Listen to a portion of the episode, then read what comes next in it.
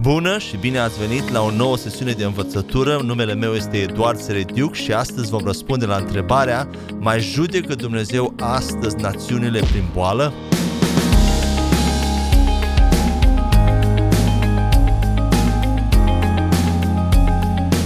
Este coronavirus sau COVID-19 judecata lui Dumnezeu pentru lume? Încă mai judecă Dumnezeu națiunile în vremea Noului Testament prin ciume, virus sau boli? Aceasta este o întrebare care apare în mintea multor creștini și păstori în perioadele primejdioase. Judecă Dumnezeu națiunile pentru că au mers prea departe, poate, în păcatele lor atunci când au legalizat avortul, homosexualitatea sau căsătoriile de același sex? Oare Dumnezeu trimite aceste boli pentru ca oamenii să se uite la cer și să se întoarcă la El cu pocăință? Mulți păstori încearcă să explice aceste fenomene globale cu expresii de genul: Dumnezeu însuși nu a trimis această boală sau virus, dar El este implicat cumva în modul în care această boală se va desfășura în lume și prin efectele care această boală sau virus le va aduce în lume. Sau Dumnezeu este în cele din urmă în control, sau Dumnezeu este suveran, sau expresii de genul: Dumnezeu a permis să se întâmple aceasta pentru a ne învăța ceva, sau Dumnezeu are un plan misterios prin asta.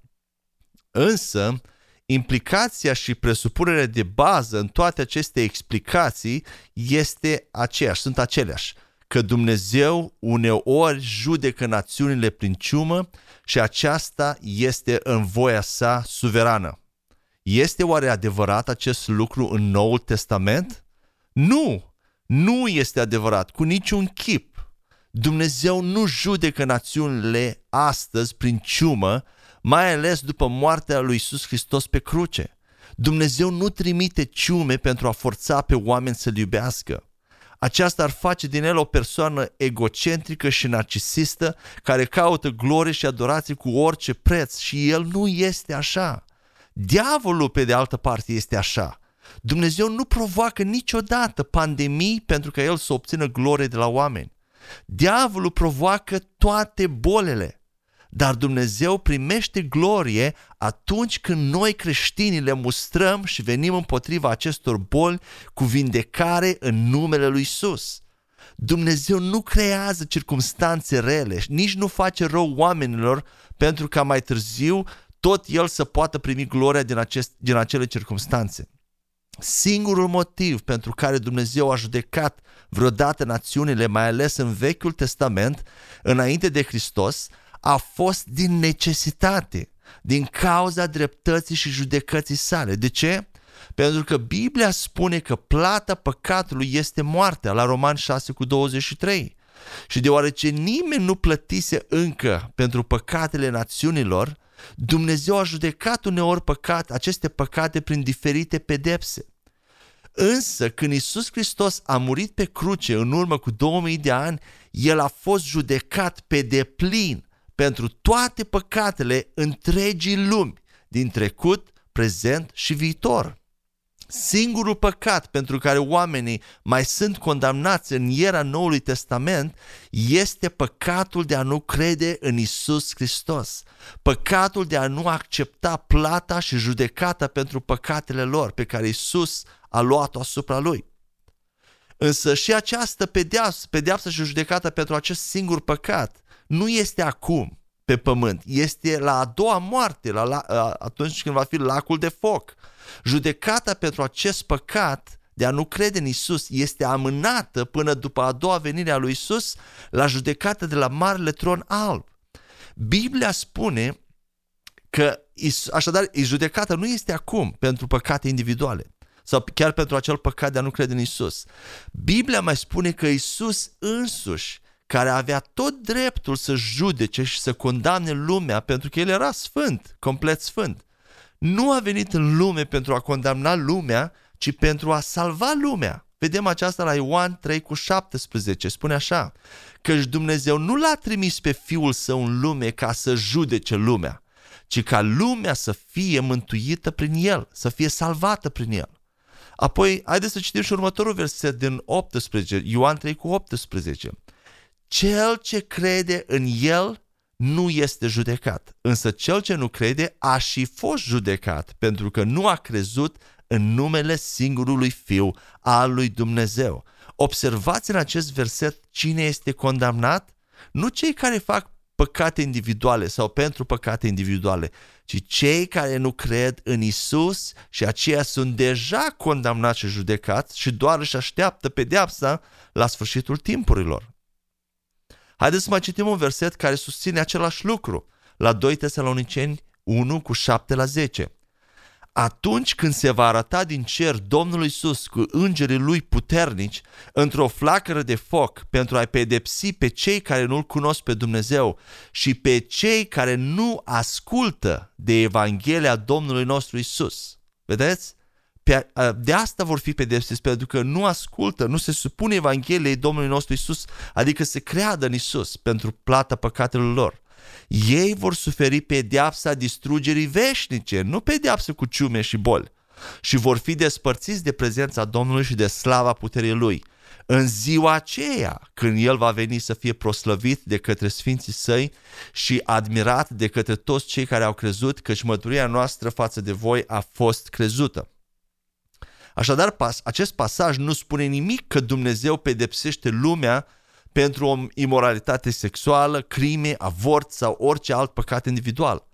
Însă El va pedepsi lumea doar pentru un singur păcat, și acela este neacceptarea Evangheliei, a plății pentru păcatele lumii. Deci acum, din moment ce Dumnezeu a judecat toate păcatele, chiar cele prezente ale lumii, inclusiv legalizarea avorturilor, a căsătoriilor de același sex, El le-a judecat în moartea lui Iisus Hristos. El nu mai judecă lumea astăzi pentru păcatele ei prin ciumă sau boli. Asta ar însemna o dublă judecată și Dumnezeu nu face acest lucru. Haideți să ne mai uităm la câteva pasaje din Biblie referitoare la judecata lui Dumnezeu, care cred că vor distruge orice urmă de îndoială, precum că Dumnezeu mai judecă din când în când națiunile pentru păcatele lor prin pandemii și calamități de tot felul, în era Noului Testament până la a doua venire a lui Isus. Și haideți să citim de la Luca, capitolul 13, versetele 1-5, unde spune așa: În acea vreme au sosit unii și au istorisit lui Isus despre galileenii, al căror sânge l-amestecase Pilat cu jertfele lor. El le-a răspuns: Credeți că acei galileeni au fost mai păcătoși decât ceilalți galileeni pentru că au suferit aceste lucruri? Vă spun că nu. Dar dacă nu vă pocăiți, toți veți pieri într-un fel asemănător. Sau credeți că acei 18 peste care a căzut turnul Siloamului și au omorât au fost mai vinovați decât toți ceilalți oameni care locuiesc în Ierusalim? Vă spun că nu, ci dacă nu vă pocăiți, toți veți pieri într-un fel asemănător. Amin. Observați în pasajul acesta pe care l-am citit că atunci când Iisus primește de la niște oameni aceste rapoarte tragice, în cazul acesta un masacru și o clădire care s-a dărâmat peste niște oameni, Iisus le percepe imediat gândurile și presupunerile pe care le aveau în inimă cu privire la motivul pentru care s-au întâmplat aceste lucruri și le contracarează imediat.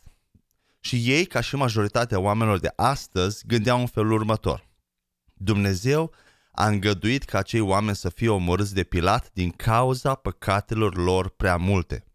În cazul prăbușirii turnului Siloamului, la fel, Dumnezeu a permis să se întâmple acel lucru tragic din cauza multitudinii păcatelor lor. Nu sună acest exemplu familiar? De exemplu, când turnurile World Trade Center au fost distruse pe 11 septembrie, oare nu tot așa a gândit o lume întreagă? Că Dumnezeu judecă sau pedepsește America pentru păcatele ei? Cum răspunde Iisus la ambele cazuri? Aveți impresia că oamenii aceia au fost mai păcătoși ca voi și că Dumnezeu nu i-a mai suportat? Categoric nu, ci dacă nu vă pocăiți, vedeți, acum este vremea pocăinței. Dacă nu vă pocăiți, toți veți pieri la fel. Când? La judecata de apoi, la judecata finală. Haideți să citim și Ioan, capitolul 5, versetul 22. Căci Tatăl nu judecă pe nimeni, ci toată judecata i-a dat-o Fiului. Cred că acest pasaj din Ioan 5:22 este foarte clar. Dumnezeu, Tatăl, nu judecă pe nimeni, nici acum și nici în viitor. Toată judecata i-a dat-o Fiului Său Iisus Hristos. Dar haideți să vedem cum judecă Fiul. Ioan 12, versetele 47 la 48. Am pregătit câteva pasaje biblice ca să ne fie clar odată pentru totdeauna că Dumnezeu nu mai judecă până la a doua venire a lui Iisus. Ioan 12, 47 la 48. Iar dacă aude cineva cuvintele mele și nu le păzește, nu eu îl judec. Eu nu îl judec, căci eu n-am venit să judec lumea, ci să mântuiesc lumea. Pe cel ce mă respinge și nu primește cuvintele mele, are cine să-l judece. Cuvântul pe care l-am spus eu, acela îl va judeca în ziua de pe urmă. Uitați ce spune acest pasaj, că dacă cineva aude cuvintele lui Iisus și nu le crede sau nu le păzește, Iisus nu îl judecă. De ce? Pentru că Iisus nu a venit să judece lumea acum, ci să o salveze. Cine o să judece lumea și când? Ne spune acest pasaj. Cuvântul lui Iisus o să judece lumea în ziua de pe urmă. Așa ne spune. Cuvântul pe care l-am spus eu, acela îl va judeca în ziua de pe urmă, la final. Haideți să vedem ce spune și Roman 2:5. Dar din cauza încăpățânării tale, spune Pavel, și a inimii tale care nu vrea să se pocăiască, îți adune o comoară de mânie în ziua mâniei și a arătării dreptei judecăți a lui Dumnezeu. Cui vorbește Pavel în acest pasaj pe care l-am citit? Celor mai păcătoși oameni descriși în capitolul precedent, în Romani, capitolul 1, versetele 18 la 32, care, după cum știți, includeau pe homosexuali și tot felul de urăciuni și nedreptăți. Aceștia, în capitolul 2, Pavel spune, nu sunt pedepsiți acum în acest veac, ci ei își adună o comoară de mânie pentru ziua mâniei, când se va arăta dreapta judecată a lui Dumnezeu, adică la judecata de apoi. Haideți să mai vedem și alte pasaje. Luca 2:14, când Iisus a fost născut, când s-a născut într-o iesle. Spune așa, slavă lui Dumnezeu în înălțimi și pace pe pământ, între oamenii peste care se odihnește bunăvoința lui. La nașterea lui Iisus, îngerii au cântat despre faptul că bunăvoința lui Dumnezeu se odihnește peste oameni acum în acest veac.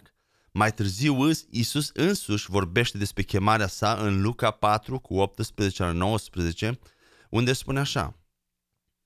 Duhul Domnului este peste mine, căci El m-a uns ca să aduc celor sărmani vestea bună. El m-a trimis să vestesc celor captivi eliberarea și orbilor căpătarea vederii, să-i eliberez pe cei asupriți și să vestesc anul de îndurare al Domnului. Și s-a oprit aici. Iisus a venit să aducă vești bune, să-i elibereze pe oameni, să-i vindece și să vestească anul de îndurare al Domnului. Care este acest an de îndurare? Cu siguranță nu e vorba despre un an literal, ci despre o perioadă mai lungă de îndurare a Domnului. Oare mai suntem noi încă în acel an de îndurare a Domnului? Desigur că da. Iisus preia aici cuvintele profetului Isaia de la capitolul 61 Isaia și se oprește intenționat la anul de îndurare fără să menționeze și ziua răzbunării lui Dumnezeu, pentru că aceea nu a venit încă. Haideți să citim de la Isaia 61, 1-2, de unde Iisus a preluat aceste versete, unde spune așa. Duhul stăpânului Domnului este peste mine, căci Domnul m-a uns ca să aduc celor sărmani vestea bună. El m-a trimis să-i vindec pe cei cu inima zdrobită, să vestesc celor captivi eliberarea și celor legați izbăvirea și să vestesc anul de îndurare al Domnului și ziua răzbunării Dumnezeului nostru. Deci vedeți? Iisus a lăsat intenționat la o parte această parte cu ziua răzbunării, pentru că nu am ajuns încă acolo. Mai departe, în faimosul pasaj Ioan 3:16, care este încă valabil pentru astăzi, încă trăim în Ioan 3:16, putem vedea dragostea nemărginită a lui Dumnezeu și dorința lui pentru oameni astăzi. Spune așa, fiindcă atât de mult a iubit Dumnezeu lumea, încât l-a dat pe singurul lui Fiu, pentru ca oricine crede în el să nu piară, ci să aibă viață veșnică. Acum, dacă eu îți spun ție că te iubesc, dar mai târziu îți trimit și un virus ca să-ți vină mințile în cap, are oare acest lucru vreo logică? Desigur că nu. Niciun om normal la cap nu face așa ceva, dar minte Dumnezeu. Haideți să mai citim un pasaj la 2 Corinteni 5:19. Biblia spune așa: anume acela că Dumnezeu era în Hristos, împăcând lumea cu sine, nemai ținând în seamă păcatele oamenilor, și ne-a încredințat nouă cuvântul împăcării. Ce verset puternic! În primul rând vedem aici, în acest timp, Dumnezeu nu ține în seamă păcatele oamenilor. Ne este așa de greu să acceptăm acest lucru. Dumnezeu nu ține în seamă păcatele oamenilor. Aceasta nu înseamnă că ele sunt trecute cu vederea fără credința în Isus Hristos, ci pur și simplu Dumnezeu nu se preocupă acum de păcatele care se petrec astăzi în lume. Nu le ia în considerare și nu le impută lumii acum. În al doilea rând, ce putem observa în acest verset este că nouă credincioșilor nu ne-a încredințat cuvântul judecății, ci cuvântul împăcării, reconcilierii. Amin? E extraordinar. Apoi hai să citim Matei 28:19-20,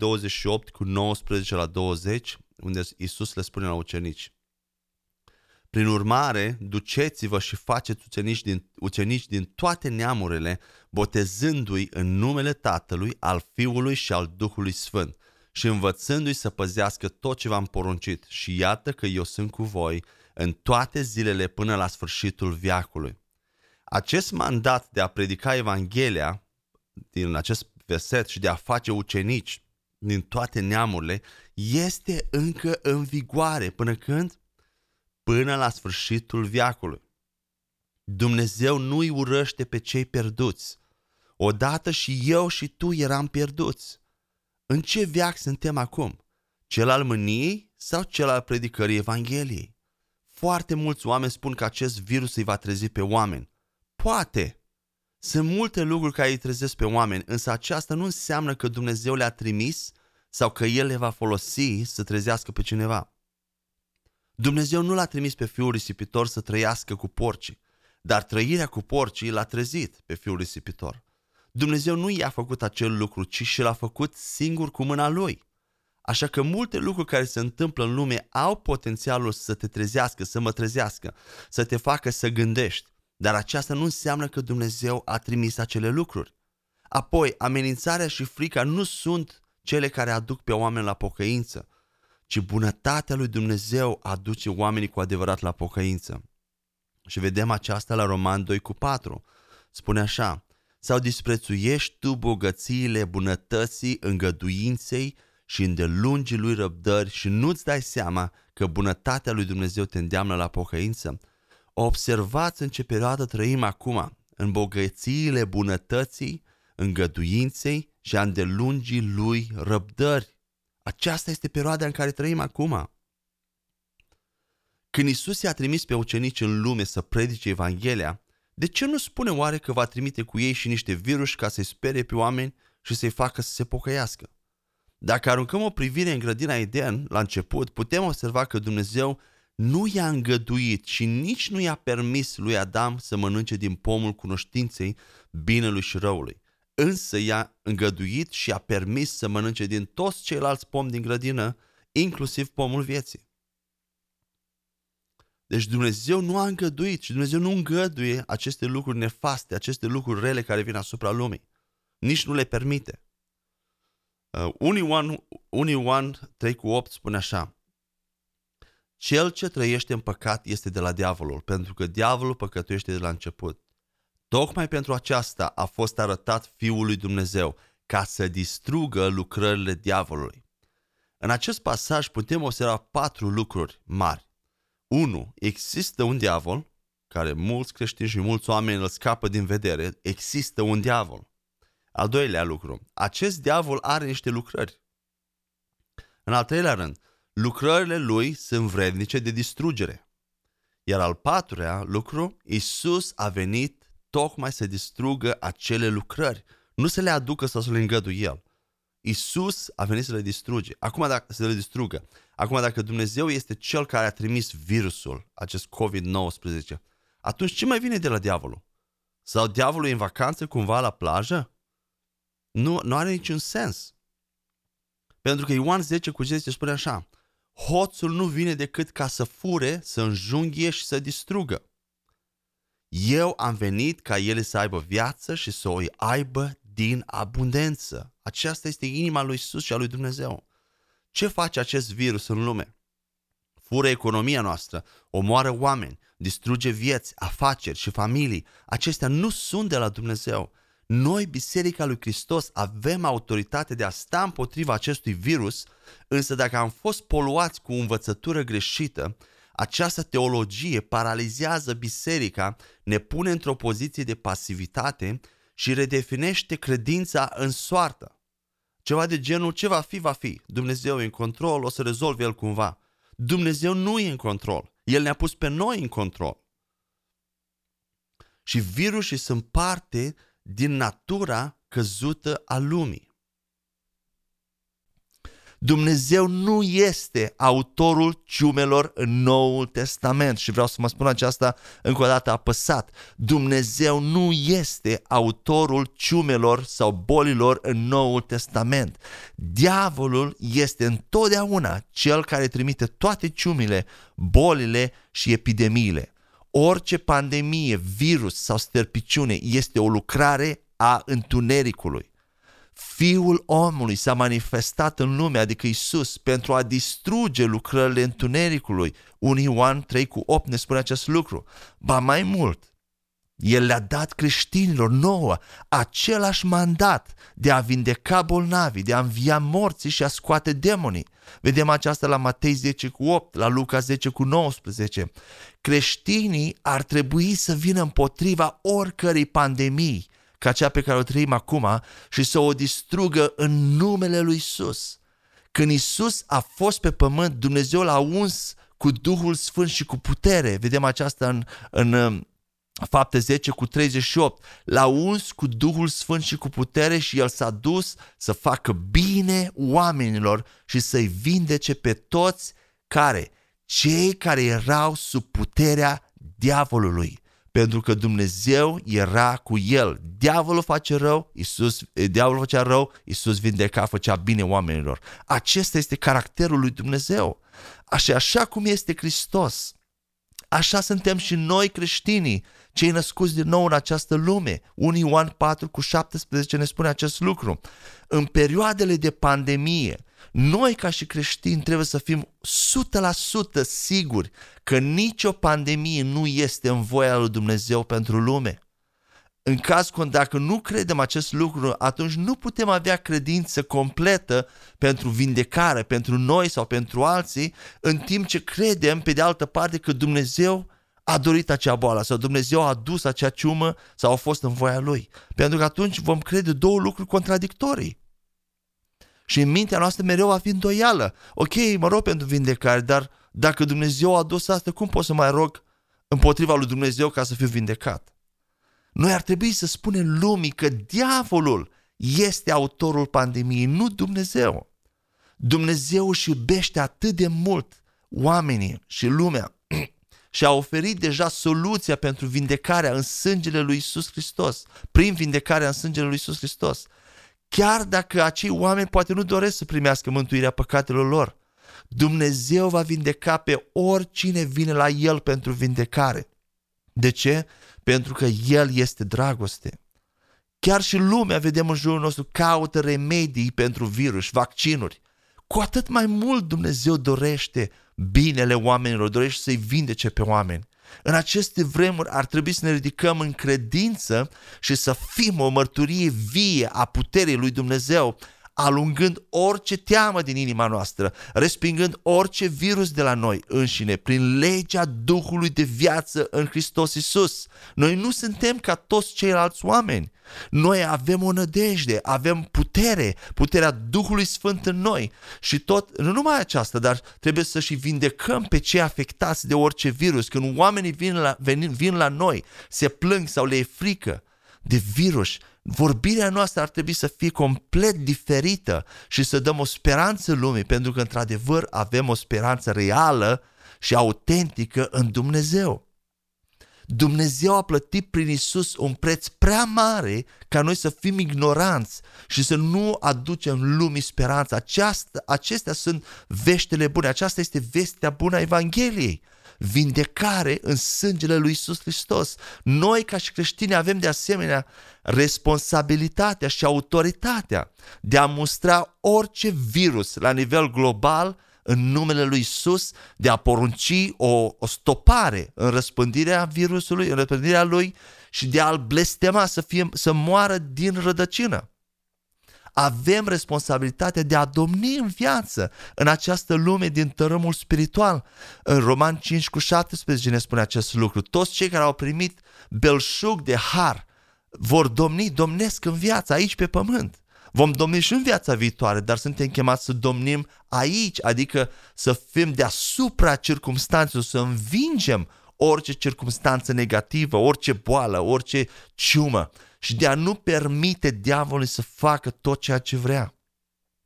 Apoi un ultim lucru care vreau să o spun în această sesiune este că Dumnezeu nici nu învață pe oameni anumite lucruri prin boli.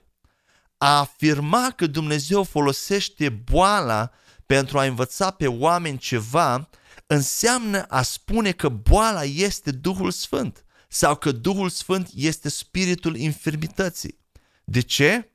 Pentru că Biblia spune la Ioan 14:26 că atunci când vine Duhul Sfânt, când Duhul Sfânt va veni, El ne va învăța toate lucrurile. Duhul Sfânt ne va învăța totul și nu boala.